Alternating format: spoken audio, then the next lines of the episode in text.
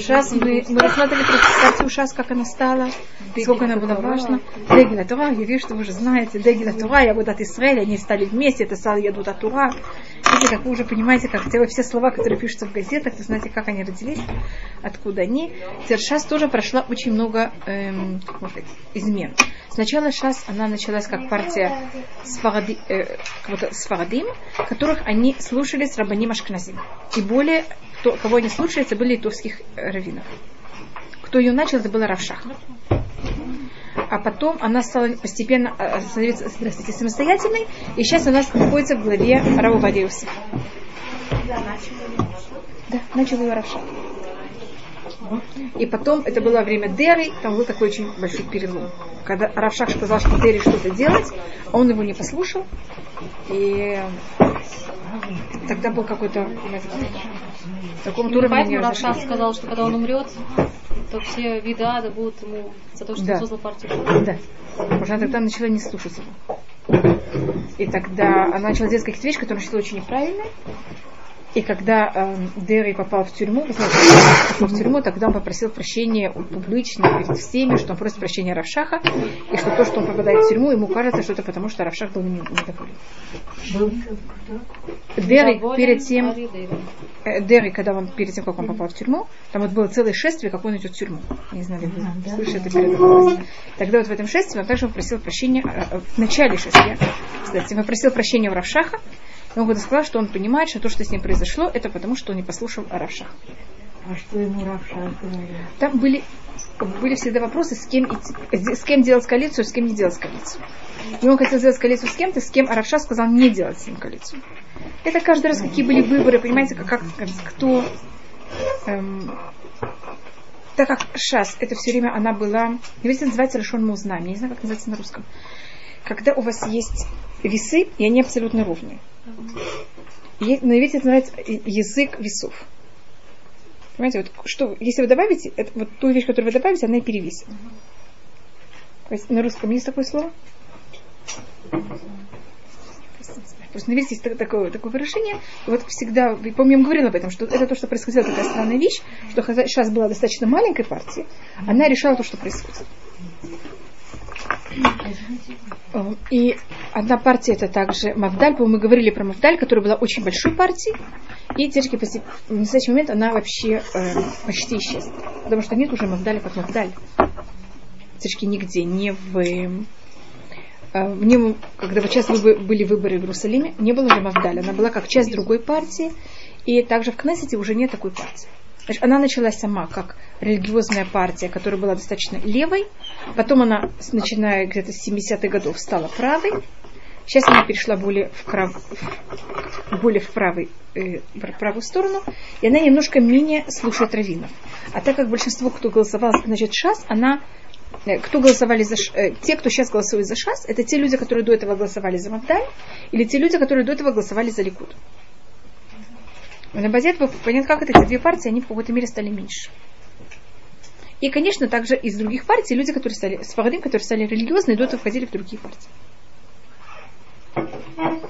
Это вот, если вы хотите, как рассматривается примерно израильская... Сейчас снова все очень резко меняется. Значит, то, что было в Кнессете сколько лет назад, и то, что сейчас, это совершенно что-то другое. Сейчас происходит такое... Изменение очень резкое, что можно еще рассмотреть. В Израиле есть еще одна такая известная очень тенденция, что кто в последние 20 лет, что те, кто находится даже 30 лет, те, кто находится в главе Израиля, или те, кто пробует быть в главе Израиля, это люди, которые они до этого были очень важными лидерами в армии. Или кому сказать? Это называется власть генералов Израиля. Знаешь, что такое генералы? Это те, кто были генералы в армии, они потом пробуют войти в Кнессет. Это в Израиле происходит почти все время. Что тот, кто был Раматкаль, как вы называете такого человека? Главный командующий израильской армии. Как он только заканчивает быть главным командующим, он входит в политику. Это началось с Ицхак Рабина. И потом это Ицхак Рабин, это Эзер Вайцман, я не знаю, ли вы знаете эти имена. Эзер Вайцман был президентом Израиля, он был также один из очень известных представителей в армии. Рабин был главнокомандующий израильской армии в шестидневной войне. И вот они входят в политику, и сейчас, скажем, если вы видите Барак, он тоже был главнокомандующим армии. Также при Нетаньяху тоже есть там, у него, он взял к себе также таких людей. И они вот сейчас находятся, значит, те, кто находится в главе всех партий, они в основном, когда я говорю про партии, я имею в виду Мефлегет Авода, Кадима и Ликуд, те, кто нам находится там, скажем, в первых 5-6 главных, первых рядах, или как вы это называете, первые, кто находится, они все имели, находились в армии в очень высоких рамках. И у них вот свой жаргон, свой разговор, понимаете, они как-то понимают один другого. Но это считается, что это приводит к очень большому изменению в Израиле, так как эти люди, они, вы знаете, что быть главнокомандующей армией и быть глава правительства Израиля, это совершенно две разные вещи. И они смотрят на все глазами главнокомандующего. Это тоже приводит к некоторым изменениям в Израиле. Потому что те, кто были в начале в Израиле, хотя это такой парадокс. В начале, когда Израиль был вообще в опасности ужасной, тогда кто находился в главе также Израиля, вот президент Израиля, глава правительства Израиля, и даже те, кто были чуть ли не министры обороны Израиля, они были люди, которые вообще никогда не видели поле битвы. А потом со временем, сейчас это совершенно изменилось. Скажем, Бен-Гурион, он не имел никакую военную, вообще никакой подготовки. Или Хайм Вайцман, который был президент Израиля, в самый первый момент, когда Израиль был в большой опасности, вообще ничего в этом не понимал. Он был научный работник, он был химик. А сейчас в Израиле те, кто находится, они были в войне в очень таких высоких рамках. Биньямин Нетаньяху, он не был кем-то вот таким, но он находился, он был, есть спецармия, он был один из людей, он когда служил в армии, он был в спец... Вы знаете, что такое? А его брат Йони, который был убит, о котором мы говорили, если бы он кого-то не был убит, все считали, что он должен быть следующим командующим армии. Потому что он тоже был в спецармии. Значит, они в как вы говорите, войсках? Специальное назначение. Так вот, они оба были в специальных назначениях. И он, и его брат. Поэтому его брат тогда полетел в Антебе, в то, что было. Поэтому они все как будто немножко другие. Понимаете, у них вот направление мышления, все у них вот такое. И они не, то, что называется, они получили все свое подготовление не как, как называется, эзрахами, не как граждане штатские, а именно как военные. И это тоже имеет очень большое влияние на все, что происходит в Израиле. Это просто, я говорю, специфика. И это за счет того, что в Израиле до последних 20 лет эти же все люди, они родились не последние 20 лет. Понимаете, как это? Они родились 50 лет назад, в основном, почти все.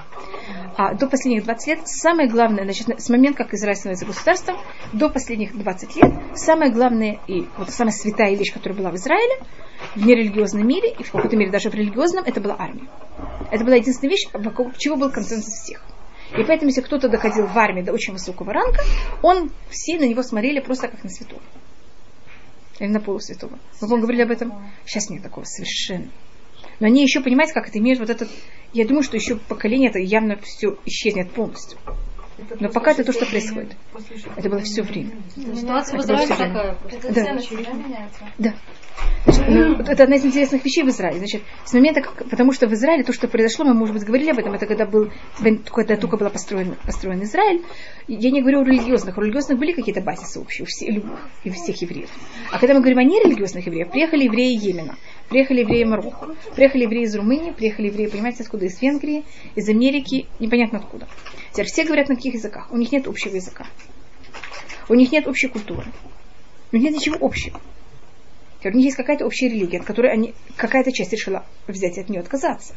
Так если мы берем от евреев, вычеркиваем иудаизм, остается нация, которая это просто какая-то... Что такое нация? Это ничего не объединяет.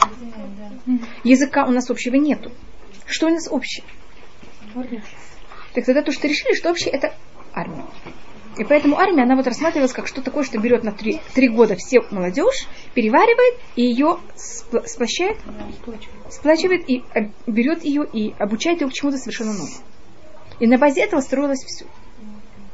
В армии был свой жаргон. Хотя они говорят своим, на своем жаргоне. У них там свои, они все...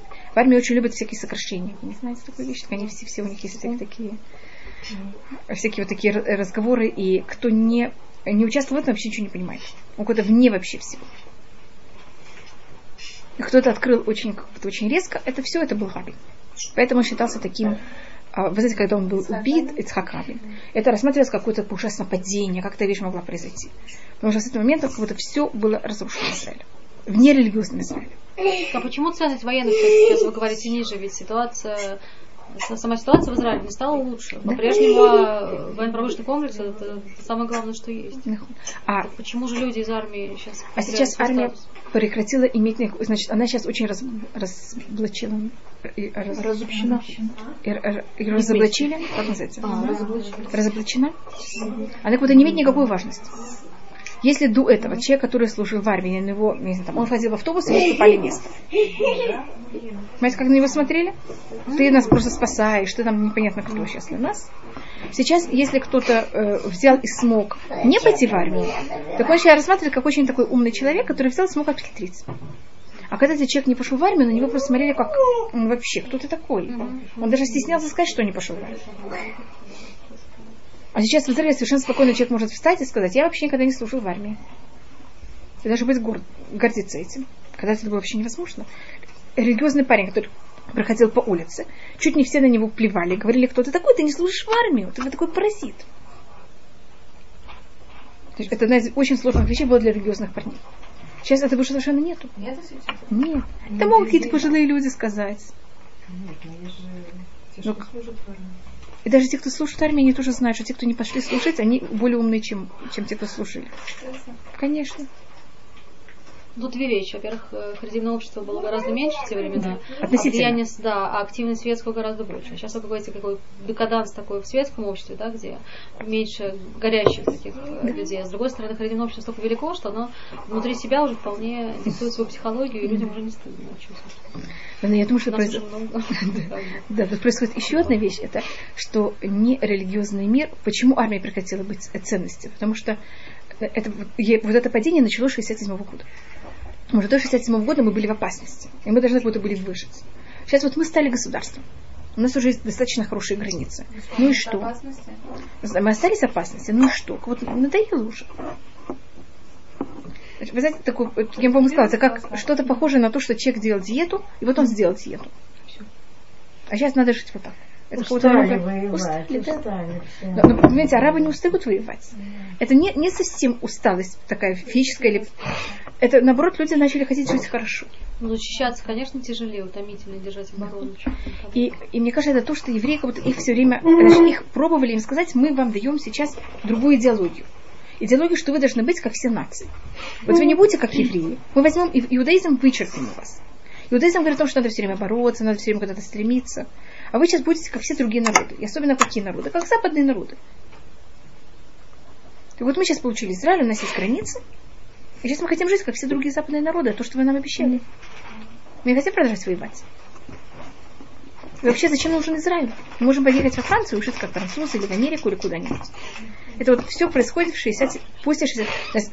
Это корни начинаются в 67 году. Только в 67-м это никто не видит. Это начинают видеть очень резко в 73-м. Он мне говорил об этом. Те вещи, о которых мы не говорили, это мы после 73-го года, мы говорили про Мишмат Йом-Кипур немножко. Да, но мы не говорили о первой Ливанской войне, о второй Ливанской войне. Да. И если вас интересует, немножко о том, что происходит в Ливане. Угу. Понимаете, потому что то, что происходит в Ливане, имеет влияние также на нас. Значит, Ливан, он всегда назывался, но это уже я говорю немножко, что происходит не в Израиле. И я думаю, что этим мы уже закончим, потому что о партиях мы просмотрели, я сейчас просмотрю о Ливане, теперь Египет и Иордания, я о них не говорю почти никак, потому что у них плюс-минус, слава богу, Шашем Ясур, что все время была такая стабильность. В Иордании, вы знаете, был сначала один король, потом недавно, значит, был сначала один король, Абдаляля, потом стал его внук Хусейн, потом, когда Хусейн умер, стал его сын, тоже Абдаляля, какой-то номер 2. Сначала думали, что станет его брат Хасан, а потом, что оказалось, конечно, это был не его брат, а его сын. Там был тоже в Иордании какой-то момент после его смерти, такой немножко трение. А в Египте был Нацар, мы, по-моему, о нем тоже говорили во время шестидневной войны, после Нацара. у нас есть, был Садат, и сейчас Мубарак. И у нас тоже какой-то спокойный период. До Нацера был там царь, но я как будто об этом не говорила вообще, что было до этого, это к нам не совсем относится. Ливан, он всегда назывался Швейцарией Ближнего Востока. Вам сейчас кажется очень странным, но я объясню, почему это сравнивается с Швейцарией. Первым делом, это сравнивается с Швейцарией по топографии. Швейцария очень гористое место. Ливан, как вы знаете, можете посмотреть на карте, тоже очень гористое место. Ливанские горы. Если вы слышите, значит, у нас есть маленькая часть Хермона. Знаете, это самая высокая гора Израиля, она на севере. Так вот, все, что севернее Израиля, там понятно, какая топография. Там очень гористые места. Известные ливанские кедры, там очень много лесов, это хвоя. Там относительно Ближнего Востока достаточно много воды. Вы знаете, что на севере Израиля больше воды, чем в других местах. Так представьте, что вы сейчас едете еще севернее. Понимаете, что за счет этого происходит? Там еще всего больше. И там есть выход также к Средиземному морю. Как раз у Швейцарии этого нету, но там есть. Это была такая, это очень маленькая страна. Она очень давно ни с кем не воевала. И в ней были в основном все банки. В ней были много очень университетов. Американские университеты, там были другие много университетов. И она похожа также на Швейцарию. Швейцария, как вы знаете, Швейцария поделена на 4 маленьких кантонов, в котором есть в каждом месте другой язык и другая, можно даже сказать, чуть-чуть национальность. В Ливане то же самое. Ливан поделен между мусульманами и христианами. Вы знаете, что христиан есть, на количество всяких христиан, есть там католики, протестанты. Протестанты делят тоже на всякие части. Есть, как русские называются, на иврите мы их называем ортодоксы, они называются православные. Видите, это православные у меня просто на иврите они называются по-другому. Есть греки, вы знаете, как греческая церковь, там есть армянская церковь. Тоже у них у каждого есть свои какие-то маленькие разницы. Так христиане, которые находятся в Ливане, называются маруны. Маруны. Тоже такое маленькое течение в христианстве. И, значит, Ливан был, когда вот был, вы знаете, что весь Ближний Восток, он уже был под властью, в период империализма, Ливан был под властью Франции. Израиль был под властью Британии, а Ливан был под властью Франции. Начиная с Первой мировой войны. Поэтому у нас как будто разные границы. И поэтому есть очень большое влияние Франции на Ливан, и когда в Ливане происходят какие-то вещи, первая страна, которая будет вмешиваться и пробовать помочь, будет Франция.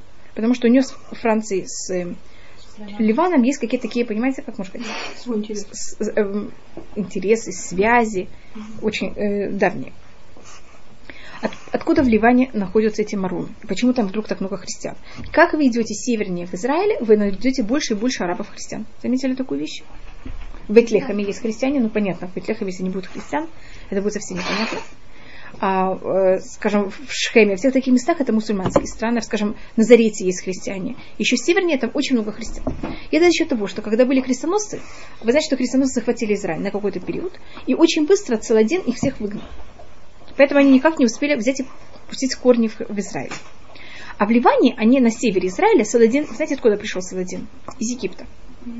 Да, когда он из Египта воевал с крестоносцами, которые захватили Израиль, он очистил Израиль, а крестоносцы взяли и ушли на север, в Ливан. И они там себе построили государство. Когда я говорю Ливан, это не обязательно Ливан, понимаете, как это вот север Израиля и Ливан. И там примерно 100 лет было продолжалось царство крестоносцев. Так как они там были 100 лет, понимаете, что они оставили там достаточно большой след. И поэтому у нас есть в Ливане очень много христиан. Там примерно, скажем, 50% христиан. 50% мусульман. Я то, что говорю, это совсем не точно. И там у них были между собой какие-то правила. Значит, был кто-то один, был глава правительства, кто-то другой был президент. В какой-то момент кто-то, кто считал, что он меньшинство, он решил, что он не меньшинство, и они хотели сделать перепись населения. Другой не хотел, чтобы был перепись населения. Понимаете, чего? Потому что они думали, что они за счет этого что-то потеряют. И начались трения между христианами и мусульманами. Теперь мусульмане там, слава богу, тоже поделены на части.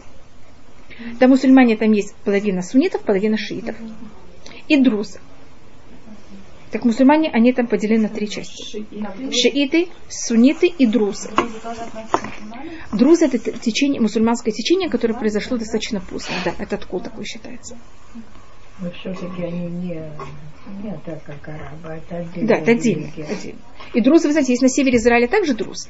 Так вот, друзы, они поделены между Сирией, Ливаном и Израилем. Этнические, это те же арабы, я думала, этнические, это другие люди. Это споры. Они там все держат очень отдельно, и у них там есть своя немножко другая вера. Они держат свою веру в секрете, но они считаются обычно как часть мусульман. Скажем, арабы Израиля, они все сунниты. В Израиле нет шиитов. Был друз, да? Они берут Итро как одного из своих, как сказать, святых. У них так вот одна из главных их личностей. Да. Так у нас есть, значит, в Израиле, скажем, все мусульмане, а у них есть разные этнические течения, не течения, как называется, этнические деления. Скажем, в Израиле есть бедуины, есть, да, у них они поделены как-то, они не все абсолютно то же самое, но они все мусульмане точно такие же, они все сунниты. А в Ливане там половина, значит, марунов, это христиане, другая половина это мусульмане, которые поделены на три течения: сунниты, шииты, друзы. Теперь шииты тоже поделены на две части: Амаль и Хизбалла. Слышали про Хизбалла? Это шииты, которые поддерживает их Иран. Иран, они, значит, страна, которая абсолютно шиитская, это Иран. Ирак поделен между суннитами и шиитами. То есть вас интересует, понимаете, как это, как кто поделен с кем. И в Ливане, значит, понимаете, насколько осторожное там деление между всеми. Понятно, почему это напоминает Швейцарию. Видите, сколько мусульмане и христиане, когда мусульмане поделены на все возможные деления. И такого у нас почти очень мало в каких странах есть такая вещь. Потому что, скажем, в Азербайджане все шииты почти. И там сунниты, скажем, меньшинство. Потому что Азербайджан это, в какой-то мере, часть Ирана.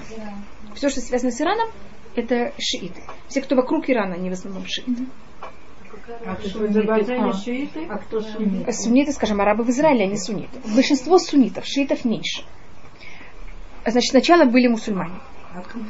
Разница. Сначала они были мусульмане. Потом какая-то часть мусульман взяла и приняла, значит, они все приняли Коран, поэтому они называются мусульмане. Какая-то часть взяла и приняла добавочную вещь, которая называется сунна. Сунна – это какие-то добавочные законы, кроме Корана. А была какая-то часть, которая отказалась, сказала, мы не принимаем эту сунну. И в чем это проявляется очень резко, это в том, что шииты считают, что глава страны должен быть религиозный лидер. Сунниты? Шииты говорят, что в главе, что правительство должно быть религиозным. Не может быть нерелигиозное правительство в стране. И течки по их правилам глава правительства должен быть представитель или потомок Мухаммеда. Да, это основное. Это у них какое-то основное. И это деление было после смерти Али. Это был там потомок пророка, был женат на Фатма. И после него какое-то семейство арабов более древних, Бейт Умайя, на иврите так они называются, я не знаю, как это называется на русском, они взяли там, воевали и сделали переворот, и они тогда сказали, что может быть нерелигиозная власть. Ну, это, понимаете, я просто говорю о том, это у них там всякие свои решения и деления. Когда мы сейчас идем очень-очень давно, то, что происходит. Когда сейчас в основном те, кто выходят и делают всякие акции против Израиля, они находятся внутри Израиля. То, что происходит в 70-х годах, 80-х годах, мы находимся после шестидневной войны также. В Израиле нет никаких групп, никаких, это, конечно, неправда, но почти никаких внутренних группировок арабов местных, которые посмели бы что-то делать против Израиля. И он говорил такую вещь, что тут вообще абсолютно относительно того, что сейчас происходит, просто абсолютная тишина. Все, конечно, относительно. Но что араб местный посмел что-то сделать, он даже не мог подумать себе такую вещь посмел. А есть Ашаф. Вы знаете, что такое Ашаф? Иргун Шихов Палестин. Организация освобождения Палестины? Да, вы знаете, что такое организация освобождения Палестины? Которая была глава ее был Арафат. Это ООП? Да, я не знаю. Наверное, называется Ашаф. Это то же самое. Нет, это то же самое, только на разных языках. Я только все знаю на иврите, понимаете, как это? Они были не в Израиле. У них даже не было никаких конкретов. Ничего в Израиле, которое с ними как-то контактировало или что-то. Явно не в открытой форме. А у них есть свои лагеря беженцев, И они там их всех, называется, учат, как воевать. И у них есть эти лагеря. Теперь они хотят, чтобы эти лагеря были в странах, которых имеют границы с Израилем, для того, чтобы они могли что делать? Делать теракты. Так они сначала взяли и решили быть... у них был период, когда они были в Египте. А тогда они оттуда выходили, их называли фидаим. Потом они перешли, и они были также в Газе, но когда Израиль захватил Газу, это прекращается. И это переходит в Иорданию. А Газа, извините, кому принадлежала? После 1967 году Израиль захватывает Газу. А Шарон захватил Газу. В 1967-м. Шестидневной войны. Она была что-то... Она теоретически считалась египетской. Но Египет ее вообще не может терпеть, он вообще ее не хочет. Был согласен его дать столько, как мы хотим. Значит, когда вот было деление, мы решали отдавать. Помните, мы говорили о том, что Египет хотел от нас отдать? Мы сказали Египту, знаешь, что если ты уже все хочешь взять, возьми Газу. Он сказал, нет, это я на отказ не согласен. Такой ужас ни в коем случае. Поэтому Газу он нам оставил. Да. Мы совсем не хотели Газу. Понимаете, мы согласны были оставить себе Таба и Эла вокруг Элата, а ему отдать Газу. Но он сказал, это я беру, это я ни в коем случае не беру. Ну так а зачем захватили тогда? Потому что там было очень много террористов. И мы тогда, когда мы властили, мы могли понимать, как это все прочистить. Но потом это стало... Какая проблема? Там было очень много беженцев, которые убежали из всяких мест и там находились. Мы хотели их взять и расселить, и дать им дома, дать им территорию, как-то их... дать им какую-то возможность как-то жить нормально, а не жить на таком маленьком клочке без никакой работы, без никакой возможности как-то кормить. Тогда Ашав обратился в ООН и сказал, что Израиль такую вещь не имеет права делать, потому что это называется насильное перемещение населения на захваченных территориях. Мирное население, понимаете, как на захваченных территориях. И при том это беженцы, это считается вообще против закона. Что Израиль не пробовал делать? Понимаете, когда там давать им работу или что-то? Сразу ООН, значит, арабы сразу говорили ООН, посмотрите, что Израиль там вытворяет. Почему они не хотели никак помочь местному населению? Потому что если это местное население, это будет невыгодно арабам. Потому что, понимаете, не будет никакого причины. Да, никакой бы не будет причины, потому что не будет ничего против нас в политике. И также этих людей, они же искусственно их держат, как беженцами, чтобы они все время брали, что-то делали против нас. Промывают им мозги, что да? Только это все мы виноваты. Так они сначала были в Иордании. И они из Иордании делали теракты. А мы тогда делали теракты Иордании в ответ. И что мы делали так же, это был Арик Шарон несколько раз такие вещи делал, мы брали, входили в те места, где они находятся, и там наводили порядок. Мы говорили заранее Иордании, если вы не наведете порядок сами у себя, мы возьмем и сделаем там порядок. Мы это несколько раз делали. Иордании это очень не нравилось, что Израиль входит и наводит порядки у нее. А эти, они также, они же очень такие воинственные, и они там начинали поднимать чуть ли не бунт. А Хусейну это совершенно не нравилось, потому что он там также, у него население, часть арабов, часть бедуинов, и у них тоже какая-то очень осторожная, так сказать, нейтралитет. Когда добавляются эти арабы, эти террористы, они же очень такие, понимаете, заводящие, и он боялся за свой престол. И он в какой-то момент взял и их ужасно подавил и просто всех чуть не убил. Это «Черный сентябрь», вы знаете такую вещь? И потом, кто смог, взять оттуда убежал. В 70-м году? Да. И тогда они пробовали откуда бежать, потому что там они не могут жить. В каком году это было? В 70-е годы. Тогда они ищут, куда убежать. Сирия их не согласна пустить. Это Ашев. Да, это все было Ашев. Сирия их не соглашается пускать. Потому что Сирия, там у них тоже очень политика. Почему они хотят в Сирию перейти? У Сирии есть граница с Израилем. Им же нужна страна, которая имеет границу с Израилем. Почему Сирия не согласна их пустить? Потому что в Сирии снова есть очень много национальных меньшинств. Там есть друзы, там есть арабы. И Асад, который тогда был в Сирии, сейчас его сын, он по национальности алюй. Это какое-то такое национальное меньшинство. И он понимает, что если туда что-то придет, а так как он меньшинство, он все равно же то, что его престол стоит, это уже на таких куриных ножках. И если туда добавить еще вот этих террористов, понимаете, что там может произойти? Какая-то взрывчатка, он не хотел, не дал им разрешения. Сирия все время держит там все главари, так их можно назвать, как можно сказать, все самые важные там находятся, лидеры. Но самих людей он там его не хочет. Тогда они решили взять и войти в Ливан. А в Ливан такая бедная маленькая страна, почти без армии, что она их не могла остановить. Они туда вошли и сделали себе там целые вот такие махане, как это называется? Лагеря беженцев. Сабра, Шатиля, там было нескольких лагерей, очень больших.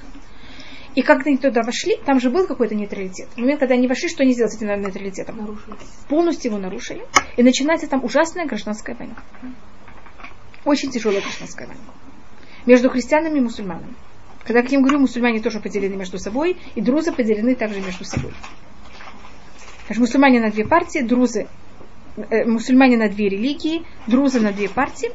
Одна партия поддерживается, как я им сказала, Ираном. Это уже после переворота, который, значит, 79-й, у нас в конце, у нас есть переворот в Иране, и Хомейни приходит к власти. Исламская революция. И вот она начинает помогать всем мусульманам, которые согласны, понимаете, продолжать такую революцию. И Хизбалла, он как будто получает от них деньги. И все возможное остальное. А Амаль, он был как будто менее религиозная партия. Амаль это друзская нерелигиозная партия, а Хизбалла это друзская религиозная партия. И мусульмане, и все там поделены на всякие части, и все воюют против всех. А так как палестинцы, они там укрепляются против них, они воюют со всеми против всех, и добавочно, конечно, у них сейчас великолепная граница, северная граница с Израилем, и там им там никто не мешает. Там вот и местное население совершенно не мешает, потому что местное население против них вообще не может никак воевать, ничего сделать. И они начинают брать и обстреливать Израиль, север Израиля, все время. Север Израиля все время под обстрелом. Кирьят-Шмуна, может быть, вы слышали тогда. Слышали об этом? Значит, не то, что было сейчас. Я говорю то, что было в Кирьят-Шмуна 30 лет назад, 27 лет назад. Понимаете, сколько лет назад? 20. Это вот где-то вот сейчас мы находимся... Начало 80-х. Начало 80-х годов. Конец 70-х, начало 80-х. Потом сказали 79-й, понимаете, какие вот эти годы? Что это, извините, за революция? Иране? Ну, это когда Шаха свергли с власти, и вместо него приходит к власти Хомейни. Шах был властитель, да, не религиозный. Там была династия. Я так помню, когда он ушел. Он умер. Да. Несколько лет, да? Да. Американская... представители американцев в Иране, как называется это? Посольство американское было взято, и американские представители в посольстве были взяты как заложники. Вы не слышали такая вещь, там была целая вещь. Иран до этого был в очень хороших отношениях с Израилем. Иран нам продавал нефть. Мы вот единственная страна в Ближнем Востоке, которая с нами была вначале в хороших отношениях, была только Иран. Мы с ними, понимаете, как может быть, торговали, они нам очень помогали, даже открыто. Вот когда была эта революция, понимаете, у нас вот это тоже прекращается. И положение между Израилем и Ливаном очень тяжелое. Понимаете, как это все время обстрелы, все время, там положение ужасное. Израиль как-то это все время терпит. Арабы, террористы там все время... более-более укрепляются, строят себе всякие там, как вы называете, траншеи, понимаете, как все возможное такое укрепление. И происходит еще такая очень тяжелая вещь. Они берут и в Англии покушаются на израильского посла. Они все время делают всюду теракты, где только возможно. Угоняют самолеты в Ливан. TWA, это был английский, американский самолет, который взяли его и угнали в Ливан. Не слышали такой вещи? Значит, понимаете, они вот делают всякие теракты, и вот центр всех этих терактов, он из Ливана. Когда они берут и роняют, как вы говорите? Они не покушают, они ранят. Очень тяжело ранят, извините. Очень тяжело ранят израильского представителя в Англии. Это уже год и переходит все грани. И добавочно они еще обстреливают. Понимаете, там происходит очень много всяких терактов, один за другим. А как сейчас происходит? Что сейчас происходит во всем мире? Сейчас в Индии что произошло? Вы спросите, а как это позволяют? Я же не говорю то, что произошло относительно евреев. То, что как бы один случай там, один случай здесь, как бы тут ясно, что это источник, который как бы производит эти случаи. Это то, что Америка попробовала сделать, когда она взяла и вошла в Афганистан. Понимаете, она пробует найти, где этот корень, и как его, понимаете, как его все государства нападают, то с ним проще иметь дело. Понятно, как вести войну с каким-то государственным образованием, когда это не принадлежит никому государству, а просто группа людей, и одно государство не берет на себя ответственность, непонятно, как с ними бороться. Они могут быть здесь, там, то есть непонятно. И тогда Израиль берет. Это называется Мельхамед Шелик. Это Мельхамед Шлома Галиль. Война. Шелег это аббревиатура. Ну как-то Мельхамед Шлома Галиль. Война за мир севера Израиля. Галилей. Война за Галилею. И она начинается в 1982 году. 1982 год. Я просто говорю, что привело к этой войне. Главная цель Израиля была взять и вот то место, насколько они там были в окопах или укрепились, что вот это укрепление взять и стереть. Тогда кто находится при власти? Это Менахем Бегин. Шарон, он министр обороны. И Шарон тогда обещал Бегину, что это очень быстрая вещь.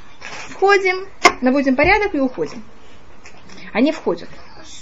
Начинают наводить порядок. И у них происходит такая очень тяжелая вещь. Там были, значит, такие места, которые назывались Сабра и Шатиля. Сабра и Шатиля это были лагеря беженцев. И в шаббат. Понимаете, сейчас Израиль захватил эту территорию, поэтому Израиль несет ответственность за все, что там происходит. А так как там были христиане, мусульмане, и там же кровавая месть, понимаете, какие там отношения? Да, это настоящие арабы, понимаете, какие. Они берут как-то... А мы вообще не знаем, что там у них происходит. Мы же не очень разбираемся во всем этом. Мы не всюду ставим солдат. И христианские солдаты, которые с нами были в более хороших отношениях, чем кто-то другой, входят в Сабра и Шатиля и режут арабов. По-христиански? Да. Значит, нас никто не били, мы никого не резали. По-христиански. Но так как мы были ответственны за эту территорию, мир вообще не кричит на христиан, вообще не приходит с претензий к мусульманам. А то, что выливают на Израиль, вы не можете себе представить. Я в советское время помню вот эти два названия. Резня Сабра и Шатиля. Да. Знаете, что значит резня в Сабра и Шатиля? Мы к ней не имели, слава богу, это все поняли. Но это никому не мешало, что мы там вообще не имели малейшей связи. Просто наши, понимаете как, мы как будто властили в этот момент на этой территории. Мы даже не то, что позволили, мы даже не заметили, но мать бы такая вещь. И это привело к ужасной реакции всего мира против нас. Менахем Бегин, там также были все время убиты евреи в этих вещах. У нас до сегодняшнего дня есть несколько трупов евреев, солдат, которые не возвратились к нам вообще. У нас, знаете, в любой битве мы стараемся, что все евреи пришли к нам назад. У нас там была одна битва очень тяжелая, называется Кавы Султан Якуб. Битва на... Как называется? Султан Якуб, я не знаю, как это перевести. Это такое место. И там были убиты... Считается, что были убиты. Понимаете, как это? Это почти явно, что они были убиты. И трупы не пришли к нам. И потом также один из самых известных людей, который пропал, это был Рон Арат. Может быть, вы слышали о нем. Он, его послали для того, чтобы взять и бомбить. Он полетел на самолете. И его самолет был сбит. Он, значит, взял и смог из этого самолета выпрыгнуть с парашютом. И он передал, что он выпрыгнул. Понимаете, как это было известно. Он в этом самолете находился еще с одним. Есть летчик, а есть штурман. Он был штурман. Послали вертолет. И вертолет искал. Теперь вертолет, летчика нашел. И летчик, как он сказать, но был снизу ужасный огонь. И поэтому вертолет понял, что если он там задержится еще мгновение, он его просто сбьет. Он возвратился назад с летчиком, который не успел войти даже в кабину. Он висел вот так. На лыжах. На лыжах. Ну, там, внизу. И вы понимаете, это как-то привязали, вот так сразу не улетели. Ну, как он выжил? Да, он выжил. Арон Арада не смогли спасти. И сначала было известно, что он жив. И мы не нашли. И сейчас считается, что он уже умер. Его жена тогда была беременна. Родилась девочка. И вот также ужасно жизнь этой женщины, потому что, понимаете, у нее нет... Она не может выйти замуж, она вообще никто. Уже, знаете, сколько? 30 лет. И сначала было известно, что он жив, мы получили даже от него письма, получали даже его фотографии, за него хотели какой-то выкуп. Ну, как они шали? Что-то? Как шали там сейчас. Да. И, конечно, мы были моменты. Израиль даже взял несколько раз, он входил в Ливан и брал всяких пленных. Заложников. Чтобы эти заложники были как... Понимаете, как это поменять. Ну, ничего, или для того, чтобы узнать у них данные, где он находится, что, но пока ничего не произошло. Никак не получилось. Он сначала был какой-то, потом считается, что его Иран забрал, потом Сирия его забрала. Значит, он был очень важен. Поэтому это такой израильский солдат. Так они им торговали, его продавали, покупали. Потом же с ним что-то произошло где-то. И зачем это, мы не знаем. Считайте, что он умер. Это не 100%, мне непонятно, что с ним происходит. Но где он, что он, мы так и не знаем до наших дней. И после этого для Менахема Бегина это было ужасное. Для него это было ужасно, что происходило в Ливане. Притом левые тогда начали очень резко поднимать голову. До этого левые не были настолько активны. Потому что он сделал мир с Садат, с Египтом. Понимаете, он сделал какие-то вещи. Вот это, а когда был вход в Ливан, левые начали очень тяжело выступать. И также то, что происходило в Ливане, это каждый день были убиты солдаты. Каждый день начало сводок было: убит такой-то солдат, убит такой-то солдат, убиты 3 солдата, убиты 2 солдата. Понимаете, как это тяжело? В аптечке сейчас происходит то же самое. Только мы уже как будто к этому привыкли. Начиная с 6-дневной войны, Израиль просто не привык к тому, что значит теракт. Это вообще было невозможно слушать теракт. А как начинается война в Ливане, она все время, это называется, Израиль как будто все время кровоточит. А Бегину обещали, что его возьмет неделю, понимаете как, 2 недели, все, мы там очистим и выйдем. А то, что произошло, это Израиль не смог никак выйти. Он там остался сколько-то, 20 лет чуть ли. Поэтому никак не мог оттуда выйти. Может, там начинались, понимаете, какие отношения ужасные. Израиль понимает, что если он выйдет, это у него были люди, которые ему помогают. Если он выйдет, так эти люди, понимаете, их же убьют. И сразу террористы войдут. Если мы видим, террористы будут считать, что они нас победили, поэтому мы ушли. И там положение становится очень тяжелое, и тогда Менахем Бегин прекращает говорить. Он идет в отставку и прекращает вообще все политическое действие, и он не разговаривает. Он выходит в такую тишину. Это вместо него, кто входит, кто становится вождем, это Ицхак Шамир. Что он это психически заболел, что это было? Есть, кто считает, что это не те, кто были близки к нему, всегда говорят, что это не было психический какой-то срыв, это была его реакция на это не психический срыв, а просто его реакция на то, что произошло. Он был поклонником был такой известный очень хасидский ребе, который назывался Ребе Микоцк. Mm-hmm. И он в конце своей жизни тоже пошел в тишину. Ушел от своих хасидов и сидел все время в тишине. Считается, что Менахем Бегин, так как он очень восхищался им, он, когда такая вещь произошла, понимаете, выбрал именно этот путь. Своей реакции. Под его окнами все время ему говорили «убийца». Находились там, понимаете, левые все время делали. Вы слышали такую партию Шалом Ахшав? Сейчас ее нет. Она не очень такая. Но сейчас она такая тихая. В те времена она была очень резкая. Всюду было написано, там, Менахем Бегин убийца, Шарон тоже убийца, или что-то такое. Про Шарон написали в газете о том, что он был тот, что он знал, что происходит в Сабре и Шатиле, и он дал разрешение этому, или дал приказ этому, или всякие такие вещи. Потом он судился непонятно сколько лет с этой газетой. Слышали, может быть, о такой вещи? Пока он как-то... был длинный очень рассказ о том, что он все время пробовал доказать, что он, да, я был министр обороны Израиля, но это было совершенно как будто не моя ответственность, то, что произошло в Сабре и Шатиле. И я явно не дал никакие приказы, ничего не знала об этом. И для Израиля это было, конечно, очень такая на мировой арене очень тяжелая вещь. Израиль это то, что он сделал. Это юг Ливана. Юг Ливана это наши границы. Так, население юга Ливана, которые они в основном христиане. Израиль их взял, это называется, сделал там войска, которые назывались Цадаль. Цадаль это Цва Дом Ливанон. Армия юга Ливана. Израиль им давал оружие, Израиль их, понимаете, что что вместо того, чтобы наши солдаты должны были воевать и охранять нашу северную границу, чтобы они это охраняли. Они куда охраняют и себя, и нас. Там все время были теракты, там все время были какие-то вещи. И Израиль, что еще он захватил, это называется Рацуат Битахон. Он взял и захватил сколько-то километров, что это была какая-то территория, которая она давала безопасность северу Израиля, чтобы по нему не стреляли. И это, вот, это происходит в течение... Что-то, да. И мы захватили какую-то... сколько-то километров было вообще в руках Израиля, а более северная территория, и кто ее опекал, это были христиане, ливанские христиане, которые это опекали. Но их армия, кто ими занимался, и все это был Израиль. Давал, снабжал их. И одна из вещей, которую Эхуд Барак обещал всегда, если он будет выбран, это было совсем недавно, что он тогда возьмет и выйдет из Ливана.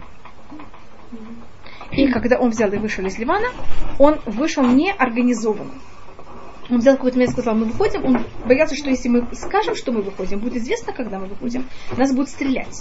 И мы оттуда вышли очень нехорошо. Мы просто убежали оттуда. Мы оставили там уйма оружия. Это по секрету, это не рассказывается.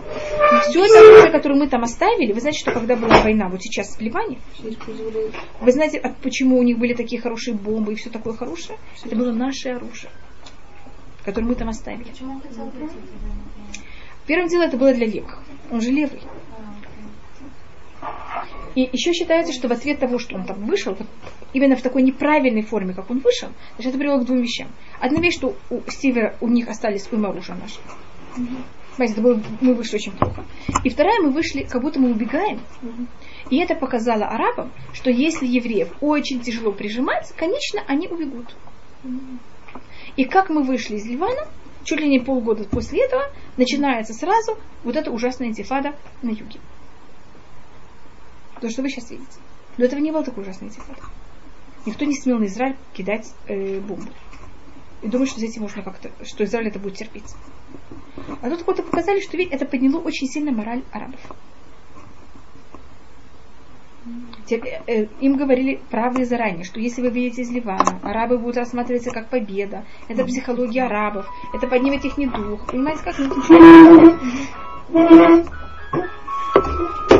И так у нас заканчивается вот наше отношение с Ливаном. Добавочно, что происходит это?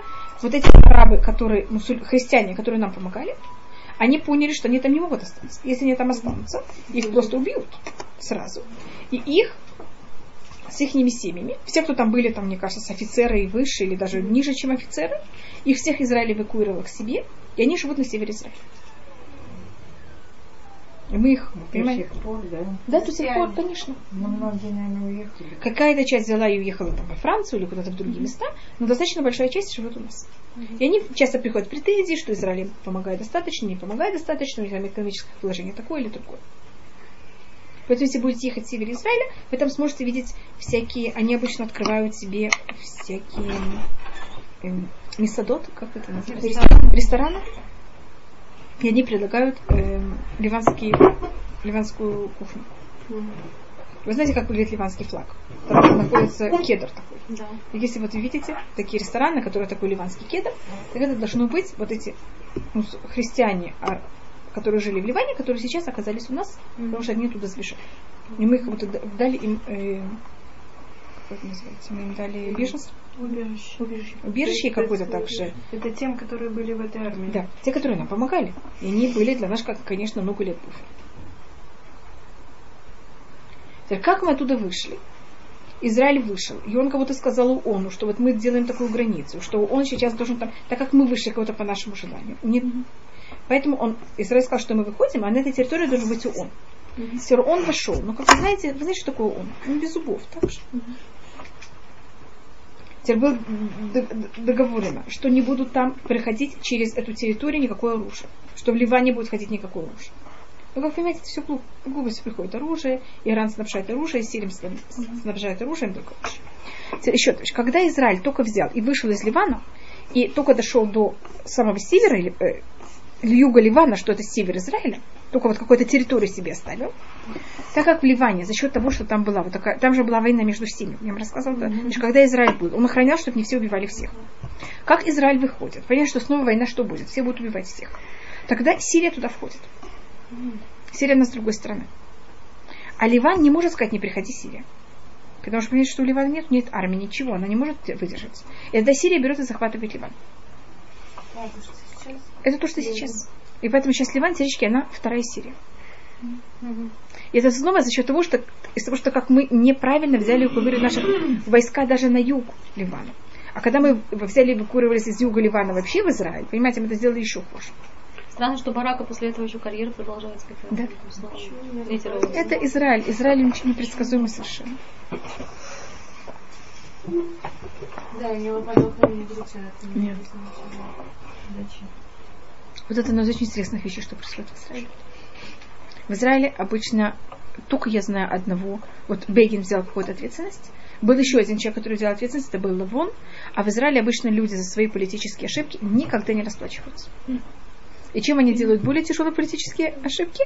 Они, у них вот лицо такое, как сказать, у них не слоновая кожа, а у них кожа какая-то... Да, но у них она как будто такая интересная вообще. Они как будто никогда не стесняются того, что они делают. Вот Израиль продолжает дальше. У нас нет понятия, как выйти в отставку вообще. Есть в местах, правильно? Я сделала ошибку, я пойду в отставку. В Израиле такой вещи нет. Если я сделала ошибку, я должен ее исправить. Показать да. Вам, что... Так вот то, что сказал Барак, это если я сделала ошибку, именно я и только я должен ее исправить. Понимаете, какая логика? Но вы знаете, что во всем мире почему-то никогда такие вещи не слышала. Я обычно слышу, что если я сделала ошибку, я должна уйти. Да, если кому-то другому взять и сделать это по-другому. А в Израиле, наоборот, это было его... также Ольмер то, что говорил, мы сделали ошибку, поэтому именно мы должны остаться, чтобы ее взять и исправить. Мне кажется, ни в какой стране мы еще не слышали такие вещи. Так же. Но это то, что они говорили, я совершенно не преувеличиваю, это были их не доводы. Я не слышала, не видели. Я могу вам показать газеты, это просто то, что они было написано, понимаете, такими большими буквами. Это... В каком году была вот эта первая? Так она началась, она продолжалась 30 лет. 82-й, она началась в 82-83. Да. Вот недавно где-то. Где-то вот она продолжалась где-то 20, больше, чем 20 лет, почти 30 лет. Меньше, 25 лет она продолжалась. Это не была война, понимаете, была война, потом она как будто бы закончилась, но все время кто-то погибал. Понимаете, вот солдаты все время то, что называется израильская кровоточина. А то, что произошло в самом конце, то, что называется Вторая Ливанская война, мне кажется, вы уже все знаете, что произошло. Это то, что Эхуд Барак все время говорил, посмотрите, как хорошо. Вот видите, мы вышли из Ливана, и все тихо, спокойно. А мы все говорили, да, значит, тихо, спокойно, но в следующий раз, когда это будет, будет еще ужаснее, чем была Первая Ливанская война. И Хизбалля там очень сильно укрепился. И так как Израиль сейчас во второй раз, он не смог взять и разгромить все, а только очень мало что поцарапал. Извините, что я говорю поцарапал, понимаете, как-то он не смог искоренить, спасибо. Поэтому сейчас положение еще хуже, и сейчас даже они сами говорят уже открыто, что положение Хизбалля сейчас еще сильнее, чем это было до того, как мы начали Вторую Ливанскую войну. Что если еще раз надо будет с ними воевать, это будет еще тяжелее. Что людей просто на смерть отправили. А вот это было вот в этой Второй Ливанской войне. Это уже политика. У них там были... Значит, что происходит? Хизбалля, он взял и все прорыл, и он пользовался нашими окопами. Мы же там сделали свои окопы. Значит, вместо того, что все взять... все правильно разгромить. Вы знаете, как выходит армия, когда она выходит? Она же, если это еще на границе, она же не оставляет это для врагов. Мы там все взяли и оставили. А мы там все хорошо построили. И они так замаскировали очень сильно входы. Не было понятно, что, откуда, как. Они все это сделали из очень густо населенных пунктов. Что если мы начинали войну, понимаете, мы сразу попадали на людей. Гражданское население. Гражданское население. И тогда нас начинали все кричать.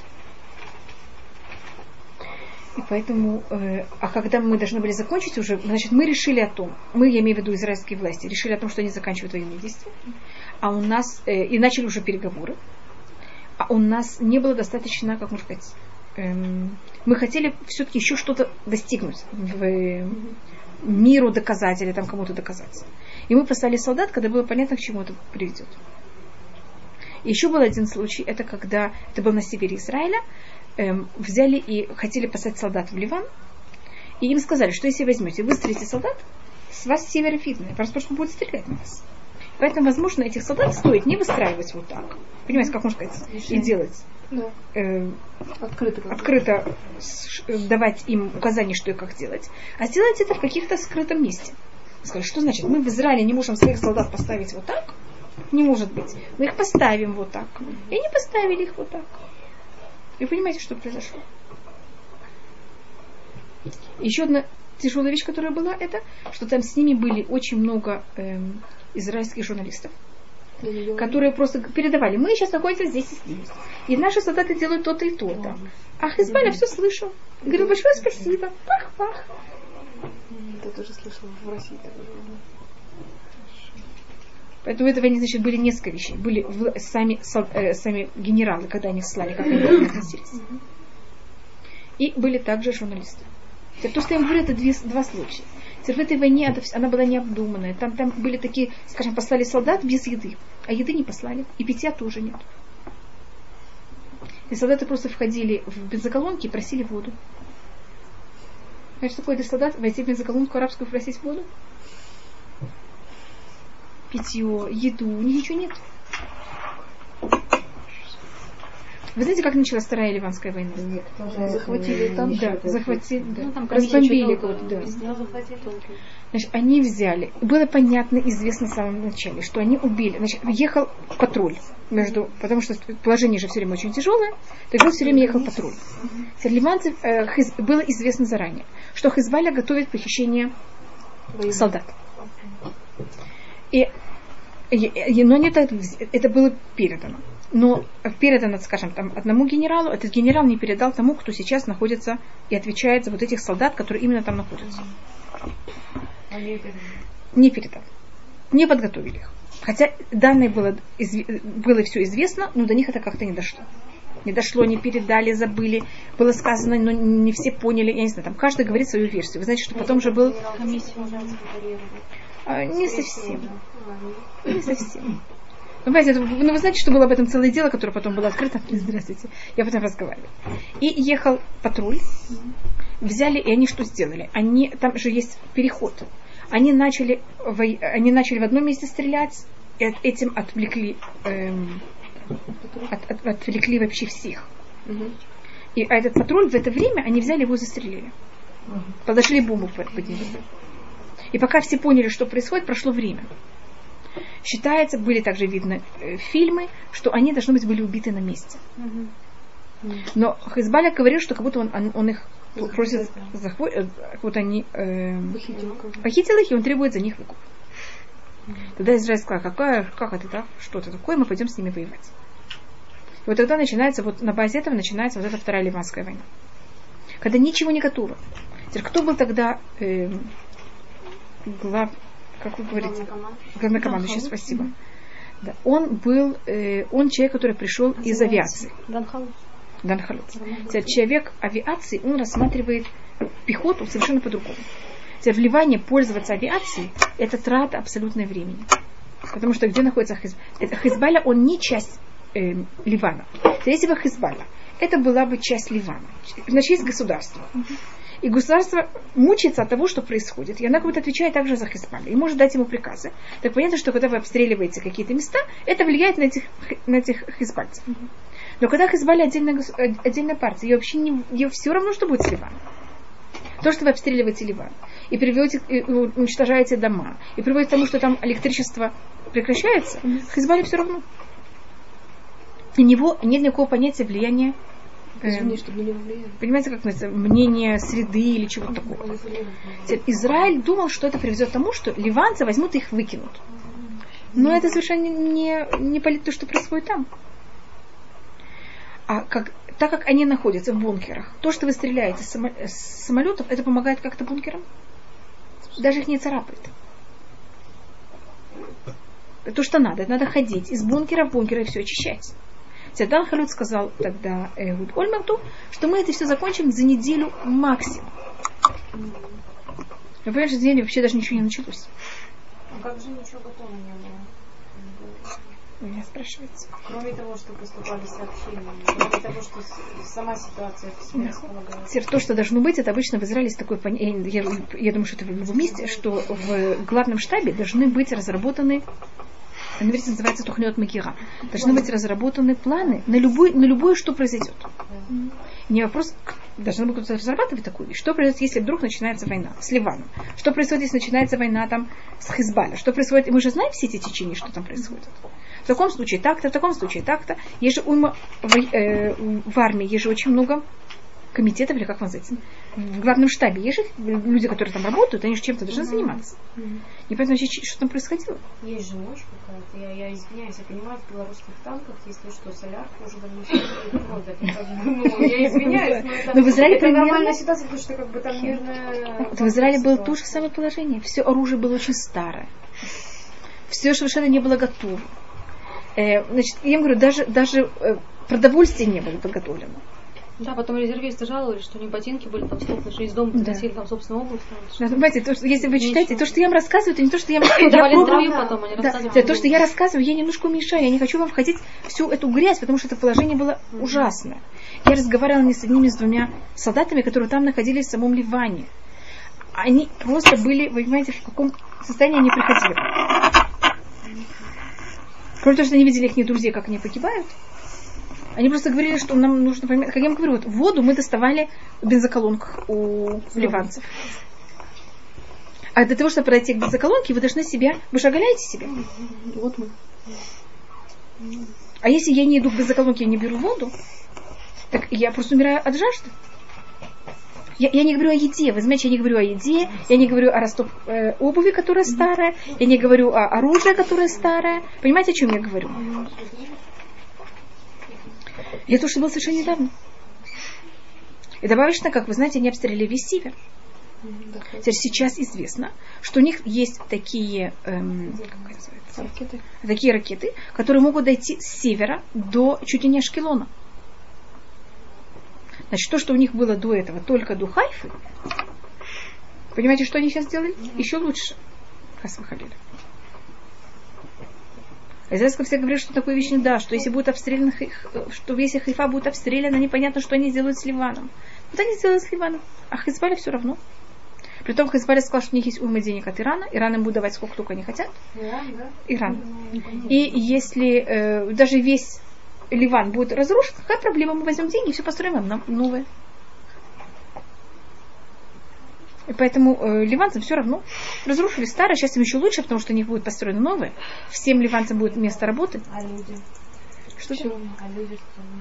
Люди, которые погибли? А так Израиль, он же гуманный. Не-не, не хорошо похоронят, вы не знаете, даже израильтяне. Перед тем, как Израиль что-то обстреливают, они объявляют. Все, кто местное население, что вы знали, завтра с такого-то часа до такого есть бомбежка, пожалуйста, убирайте. Значит, я, конечно, делаю это немножко слишком, но примерно. Это не будет точно с какого часа до какого, но примерно что-то вроде. Листовки бросают. Да, конечно, они объявляют это. Хизбалла не давал местному населению убегать. Ну, как живой щит просто. Да, чтобы использовать. Мнение. Израиль объявлял, мы же сказали уже до этого, что надо убегать. Там целый...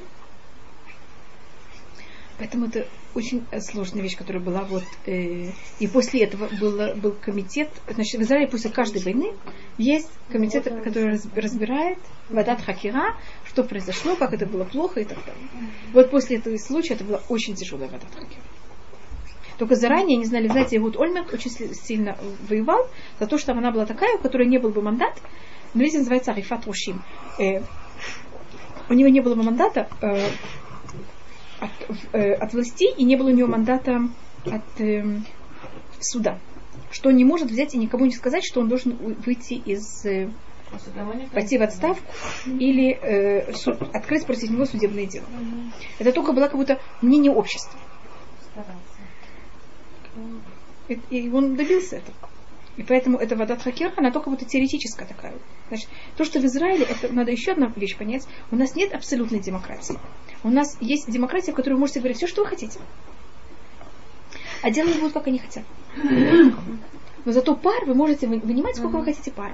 Это вас успокаивает, понимаете, когда вы высказываете, что вы хотите, пишете в газетах, что все, что вы хотите. А на деле ничего не меняется. И мнение общества вообще не берется в счет. Это так было всегда или после него? Всегда. Очень. До этого было еще тяжелее. Значит, до 1977 года даже невозможно было высказывать свое мнение. Поэтому, понимаете, в Израиле немножко привык к этому уже. А вот сейчас у них есть чем иранский ядерный реактор бомбить. У Ирана? Нет, у нас. Мы сейчас плохо смазали.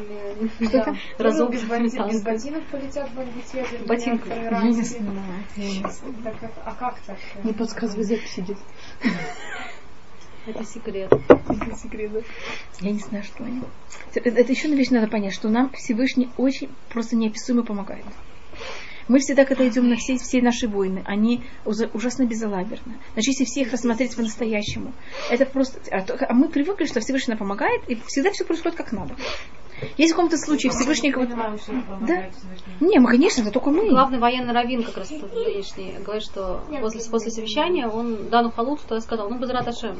Он сказал, Ашем нам тут не нужен, у нас есть самолет. Конечно, когда мы так говорим, Всевышний показывает, хорошо, вы не хотите? Вот, пожалуйста, попросите. Значит, вы знаете, сколько Хизбалля? Если их 4000, это я очень преувеличиваю. Их меньше. Значит, весь Израиль воевал против 4000 людей максимум. Скажите, это не смех или нет?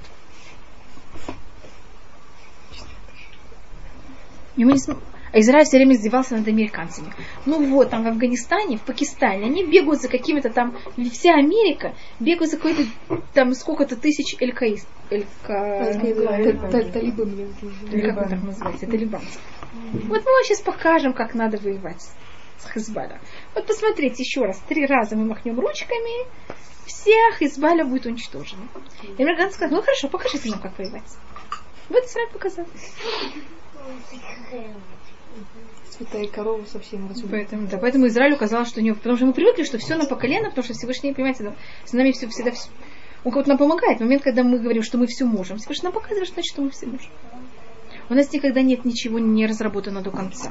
У нас, я вам говорила, даже в Мефцан Тебе, там, когда это все просматривается назад, это ужас просто. Насколько все не продумано, не понимаете, до всего до конца. И мы как будто к этому привыкли уже. Мы должны, наоборот, укрепиться в вере, сказать. Да, потому что есть такие ситуации. Ицхак Рабин все время говорил, на вере есть такое понятие, как смохалай. Ты можешь на меня плакаться. Зачем спрашивать? Ну почему? Ну посмотри, там нет ботинок. Смохалай, я бы сына. Не доверься ошибки. Вы не знаете такого, как будто полагайся на меня, все в конце будет как надо. Зачем ты сейчас хочешь, что я точно это сделал по всем...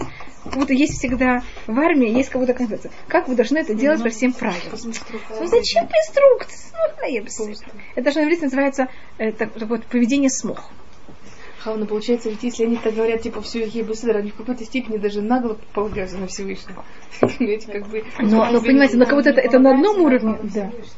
Они как будто берут его как фактор, но когда приходит время, они считают, что это они все-таки. Когда все получается как надо, это они, не он. Я просто рассказываю, что у нас. Нет, это ужасно. Без Ливана и Хизбалля. Такое управление, но... Я просто вам рассказываю, как это все, понимаете, вот по правде. Если вы читать газеты, такие более серьезные газеты, вам станет еще хуже, чем то, что я вам рассказываю. Да,